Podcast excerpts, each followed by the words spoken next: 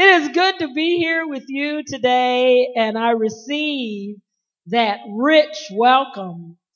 Uh, I, I, do, but I guess uh, Ryan, uh, that motherly part, I'm gonna have to have a little consultation about that before I leave Sweetwater. But it is good to be here with you today. Ryan called. Some lady said to me in the early service, "Well, how did Ryan get you here?" I said he asked. It's real simple with me. If you ask and I can get it in the schedule, I'll come. Don't tell other people, but that's the secret. It's generally pretty easy. Um, but as we begin this season of Advent, just thinking of some scriptures and some texts, and you're new to me, so I want to be judicious with the time, and um, I want to lead you to a very different scripture than the one that's printed in your text. It'll be on the screen for you.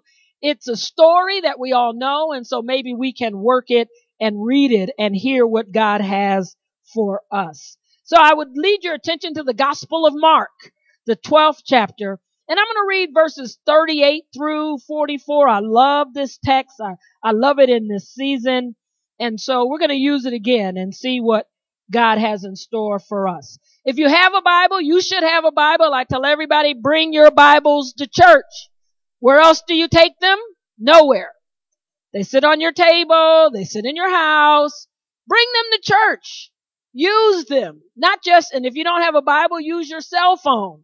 Because you know you can have a free Bible on your cell phone, right? Raise your hand. All right. So that means you can take the Word of God with you everywhere that you go. Why? Uh, because on a serious note, you'll never have any more of God than you have of His Word that lives in you. In you. So here now these words from the Gospel of Mark, Matthew, Mark. Mark we believe to be the first gospel that was written. And this story only appears in those two gospels, Matthew and Mark. It's not in John and it's not even in Luke. So uh, Mark 12 beginning at verse 38. As he taught, he said, beware of the scribes who like to walk around in long robes and to be greeted with respect in the marketplaces and to have the best seats in the synagogues and places of honor at banquets. They devour widows' houses and for the sake of appearances say long prayers. They will receive the greater condemnation. And then Jesus goes on to say, so he sat down opposite the treasurer and watched the crowd putting money into the treasury. And many rich people put in large sums. But a poor widow came and put in two small copper coins, which are worth a penny. And then he said, he called his disciples and said to them, truly I tell you, this poor widow has put in more than all of those who are contributing to the treasury, for all of them have contributed out of their abundance. But she, out of her poverty, has put in everything she had. All, everybody say all, all she had to live on. So this is the word of God for the people of God. Thanks be to God. So let us pray. Father God, we have come into this place to hear a word from you. A fresh, a new word, anointed. So now pour the oil on even now. Allow me to speak, Father God, to a heart, to a mind, to a soul, to change a life for good. Let us hear the word afresh and anew. So use me. I bind the enemy now in the name of Jesus. I pray. Amen. So how many of you went Black Friday shopping? Come on, confess yourself. Come on. You know what that means? You, you, you got up after you ate all that food on Thanksgiving and made your way to the stores at some ungodly hour, waited in line. I told him I did that one time in my life. My boys were little and Samuel was a cook at the time. He wanted an easy bake oven and I was at the, in El Paso and I got at 4.30 in the morning. I got up and drove over there and the people were lined up all around the building. And I stood in that line because I love my son. And I got in the building and nobody told me it take two people to Black Friday shop. Cause one got to get in line and the other one go pick up all the stuff so you won't be in there forever. Thanksgiving is a time of being grateful and it ushers us into a season of Advent where we prepare our hearts and our minds to give, to give. We give gifts. We have give Christmas trees. We have parties and we come to celebrate the greatest gift of all, the gift of Jesus the Christ. But as I was looking and I was thinking, I was looking at the text, I was thinking, maybe we need a little help in how we give. In thinking about what is it that we're going to give and who are we going to give it to and how are we going to give it. So this story came to mind. It's really, I like to read that 38th verse because the 38th verse is in preparation for what follows. Jesus was teaching the disciples and he pointed out the scribes and he said, whatever you do in life, don't give like the scribes. They're puffed up. Their chest is sticking out and they're giving so that everybody else can see. And not only are they giving so others can see, they are stealing from the widows and from the poor people to make themselves feel better. And then immediately, without skipping a beat, he runs into the story of the widow who came, who had just two mites, two pennies, and she gave out of her abundance, out of her bios, all that she had. And because she was willing to do that, it tells us in the word that we will remember her. We do even now, 2,000 years later. So quickly, how did she give? What made her giving better than the giving of the scribes? What does Jesus teach us in just these three little verses? He teaches us that in the season of giving, there is a way for Christians to act. Number one, he teaches us is that we're going to give, that we have to give what we have. The average Christian will spend $700 this Christmas buying gifts for people you don't like. That's right.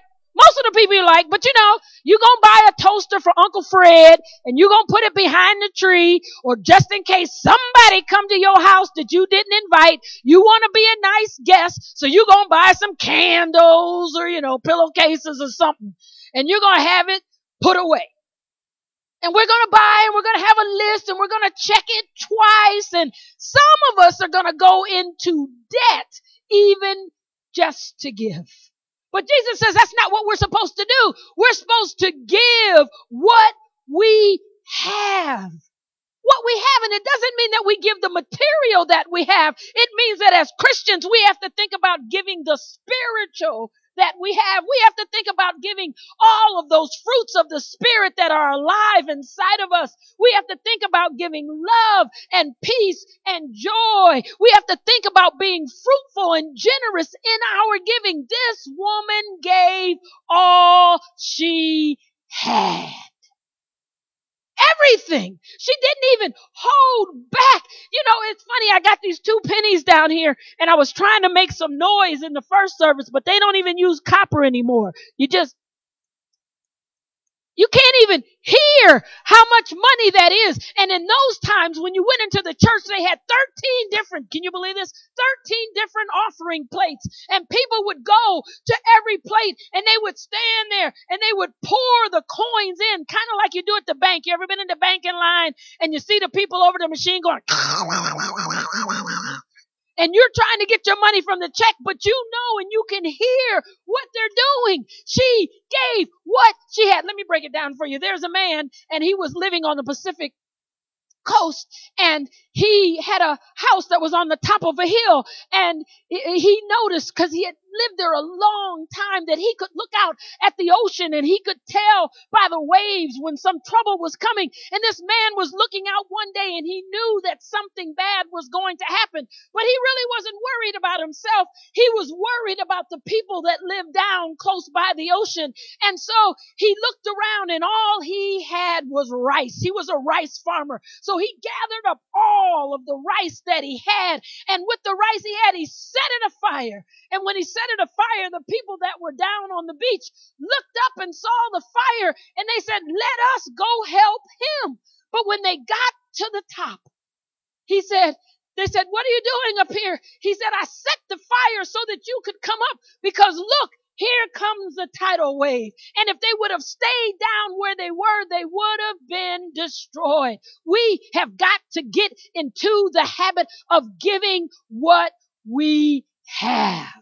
Look down deeper. Don't just go to your checkbook. Look on the inside. Think about the people that are all around you and say to yourself, what is it that God is calling for me to give? Maybe he's calling for you to go visit somebody who's sick and just to give them a hug. Maybe he's calling for you to call up your brother, your sister, your uncle, whoever it is that you hadn't talked to in a long time and just see how they're doing. Maybe he's calling for you to open the doors of your house and to feed the people that will be on the street. I don't know what you have, but whatever it is you have, God is calling for you to use it for somebody else. She gave all that she had. Just two pennies. And, and she was a widow. So remember, she didn't have anybody to support her. She didn't know what was going to happen next. She didn't even know where her next meal was going to come. Cause see, oh, let me see. This is what we do. We give God one penny and we put the other penny in the underwear drawer. you know, we're gonna put a little back. We gonna keep a little something, something in the bank. we gonna keep a little something on the side. We don't give all that we have, but the Bible says to trust in the Lord with all thine heart and lean not on thy own understanding in all of thy ways to acknowledge him. We got to be willing to empty our pot so that God can fill it up. Sometimes you wonder how come it is that other people have stuff that you don't have. But the question is, God wants to know if you're willing to give it all, can he trust you to empty out everything on the inside of you so he can fill you again and again and again. I gotta hurry on because y'all gotta go to lunch. So number one, she uh, gave all that she had and she didn't just give it. It wasn't easy for her to give it. Do you not think that she had to think about giving these two little pennies? That there was some thought involved that she was going to give up everything. It was difficult for her to give. It was difficult, number one, because she was a woman and she was not a Jew and women were not allowed into the synagogue. There were four different entrances to the church. There was one for people who were non-Jews. There was one for people that were Jewish. There was one for people that were priests. And then there was one for women. So not only did she have to go to a place that she wasn't wanted, she had to go to a door. Now I'm just going to tell you, if I couldn't come in the front door to church, I'm not so sure I'd be coming to the church. I'm not sneaking around to the back just to get in to worship somebody. But she did the difficult thing. She would not be stopped. It was hard for her to reach the plate to put in all she had. It's Christmas time and one of my favorite Christmas memories is my dad. My parents were divorced when I was little, but my dad would come. We lived in Buffalo and in Cleveland and my dad would always come at Christmas time. He'd get in his car and he'd make sure he got there in time to eat what my grandmother had cooked. And so we knew he'd be there about two, three o'clock in the afternoon. But this one particular year, the clock ticked away and one o'clock came and two o'clock came and three o'clock came and four o'clock came and my dad was nowhere to be seen. And so my grandmother, my mother said, don't worry, he's coming, let us eat. I said, nope, I'm not eating until he gets here. The clock ticked on five o'clock, six o'clock, seven o'clock. About eight o'clock, we heard this knock at the door.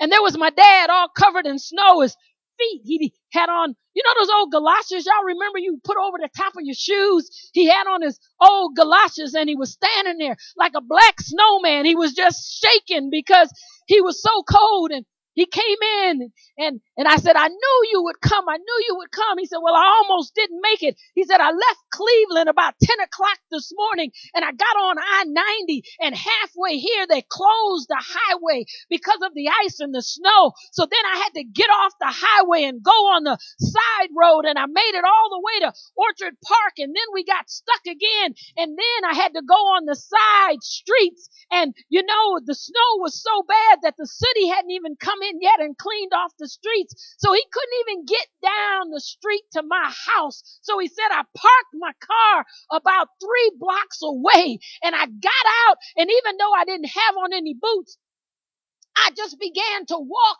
until I got to the house. See, cause when you give, it ain't always easy. Sometimes it's difficult to give the things that God wants you to give. Sometimes it's hard even for preachers to preach a word that God wants you to preach. People get mad when you preach about sin. People get mad when you preach about not acting right. People get mad. They like when you preach about the Holy Spirit. But when you talk about something, sometimes it's difficult. It's difficult to give to people that you don't like. That'd have been a good amen. It's difficult it's difficult to give to people that you might have turned your back on. It's difficult to give to people that don't look like you, that don't live in your neighborhood, that don't act like you, that aren't the same race as you. It is difficult to give, but this woman illustrates that when we give of God, we have to give all that we have and we have to do it when it is difficult. difficult, not easy. You give all you have. You do it when it's difficult. And then you just have to do it from your heart. Jesus compared the scribe to the widow because he was not comparing the outside. He was comparing the inside. He was telling us to look at a person's heart. The scribes did it so that everybody else could see. Anybody remember the saying, keeping up with the Joneses? Right? Yeah, we used to give. They got a new car, we get a new car. They gonna move, they gonna, we gonna move. They did something for their kids, we, no, no. God is interested in what's on the inside of your heart. She gave from her heart. How do I know that? Well, I know that because the Greek word for abundance is the word bios, and bios means of her full soul. It means that she gave from way down on the inside from her heart. Two weeks ago, I had the privilege to go to El Paso, Texas and be a part of an immigration summit for the United Methodist Church. Now, there have been a lot of things said about immigration, and I'm not trying to be political. I'm just going to tell you what I saw. We got down there, and there was a lady we met, and she was from a church called El Calvillas, and it's in Las Cruces. And the first time I saw her, she had a two of metal buggies. Y'all remember the metal buggies you would take to the grocery store? You'd flip them out and open them. Anybody in here old enough? Well, she had two of those and in those buggies, she had foil pans of food. And that particular day, I know because we followed her inside, she had green chili mac and cheese with a little chorizo. And we knew who she was, asked her where she was going. She says, I'm going to feed the immigrants who are sleeping on the street in plastic bag tents, waiting for their time to come to the border because they had sponsors. They already had people willing to accept them. People who were willing to take them into their houses and to give them jobs. But first they had to make it cross the border and they would wait not one week, not two. Some people had been there three months already. And she said they don't have any food and they're afraid to leave and go get a job because if they leave, then they lose their place in line. And so I drive 35 miles every Tuesday and Thursday. And the ladies in my community, we make food because inside of that center, and this is just one bridge, there are four different bridges. She says there's always anywhere from a hundred to a hundred and 75 people, men, women, and children who are there praying for a miracle. She gave out of her heart. Now, how many of you get in your car? First of all, you got to find some food. Then you got to cook the food. Then you got to wrap the food up. Then you got to get in your car and get some help. Then you got to drive that food from here what's 35 miles? Uh, Abilene? And you got to drive it to Abilene. And then when you get to Abilene, you can't take your car up to the, to the door. You got to park your car over at the Grace Museum and then walk to the convention center. She gave from her heart. So here's the real, here's the real deal. What is it that God is calling for you in this Advent season to give? Really give. As the First United Methodist Church in Sweetwater. Where is he calling you to extend your arms out into the community? Who is he calling for you to love? Who is he calling for you to serve? What is he calling for you to do so that you can be Jesus Christ with flesh on? He is calling all of us and I don't think it's changed to give all that we have, to give our soul, to give our spirit, to give our love, to give our forgiveness, to give our grace, to give our mercy. He's calling on us to give all that we have. And you need to understand it's not going to be easy. Because you're going to be called to people that maybe you never would have served in communities that maybe you never would have ever gone to. It is going to be hard. But he says you got to do it with an open heart. Those songs said, reach out and touch somebody's hand. This is the season of giving, not just to ourselves. You know why I love Christmas? I love Christmas because it's the time of the year when we get to talk about Jesus for 25 days. Think about that. Everybody like Christmas. We get to say Jesus every day. We can say Merry Christmas. Well, some people can't say Merry Christmas, but anyway. I say Merry Christmas and keep on moving. Huh?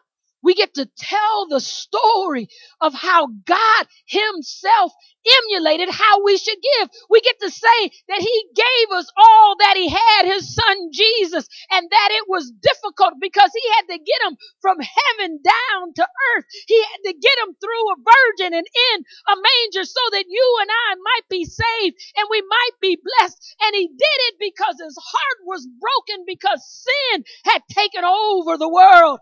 He shows us in this season of Christ's mass how to give.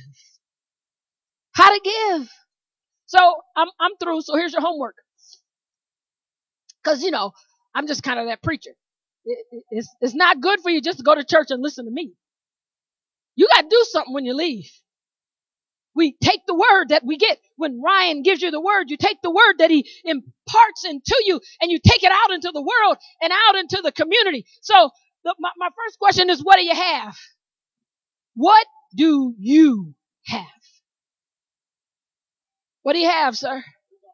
Three Bibles. Well, you can give one of them to somebody don't have no Bible. What do you have? Hey, how, what do you, what do you have? What do you have? Some of you have businesses and you might be able to bless someone who doesn't. Somebody has a beauty shop. Somebody has a barber shop. You can give free haircuts to somebody who looks like he hadn't had a haircut in a year. Some of you don't have much, but you can take and, you know, we used to make uh, these little bags and I take a, a quart sized plastic bag. I put a bottle of water in there. I put a hand warmer in there. I put fresh socks in there. I put baby powder in there and I put a couple of candy bars. And whenever I see anybody on the corner in the wintertime, I carry it in my truck and I stop and I give that to them before I give them anything else. Cause your feet get cold and you need warm socks and your hands get cold and you can get a warmer and you're probably hungry if you're standing on the corner and you're always thirsty. What is it that you have? What is it that you have? Do, any of you men have a loving arm for a young man whose father is not in his life? Do any of you women have any clothes that you can give to some of the young girls who don't have clothes to dress up and maybe they don't even have a Christmas dress? What is it that you can give? Maybe like my friend, you can cook. How many can cook? Come on. Somebody in here can cook. Maybe your gift will just be food. I told a lady for Thanksgiving I wanted to buy a Thanksgiving dinner and we and cut it up and put it in clamshells. And don't give it out on Thanksgiving, but give it out on Saturday. Because everybody get a free meal on Thanksgiving, but what about that Sunday and that Monday and that Tuesday? What about this week? People still hungry. What will you give? So, homework number one. What do you have? Examine yourself. And then when you examine yourself and you think, oh, I could do this, I could do this, I could do this, but you get to the part that says, I could do it. Well, mm, that's it. Cause that's going to take a little Jesus to get it done. That's the difficult thing. And then you begin to pray because you can't do it until your heart is right. Because you want to give out of your abundance, out of your soul, out of the depths of your heart. And here's what I'll tell you if you follow this formula, somebody's Christmas will be better than anything they ever hoped for. And not only them, but you too. Because we're called to serve, folks. We're not just called to come into this building and be nice and kind to one another. We are called to go out into the community and do the messy work of mission. Bow your heads. Father God, we have come and we're reminded that this is the beginning of the Advent season, 23 days and a wake up.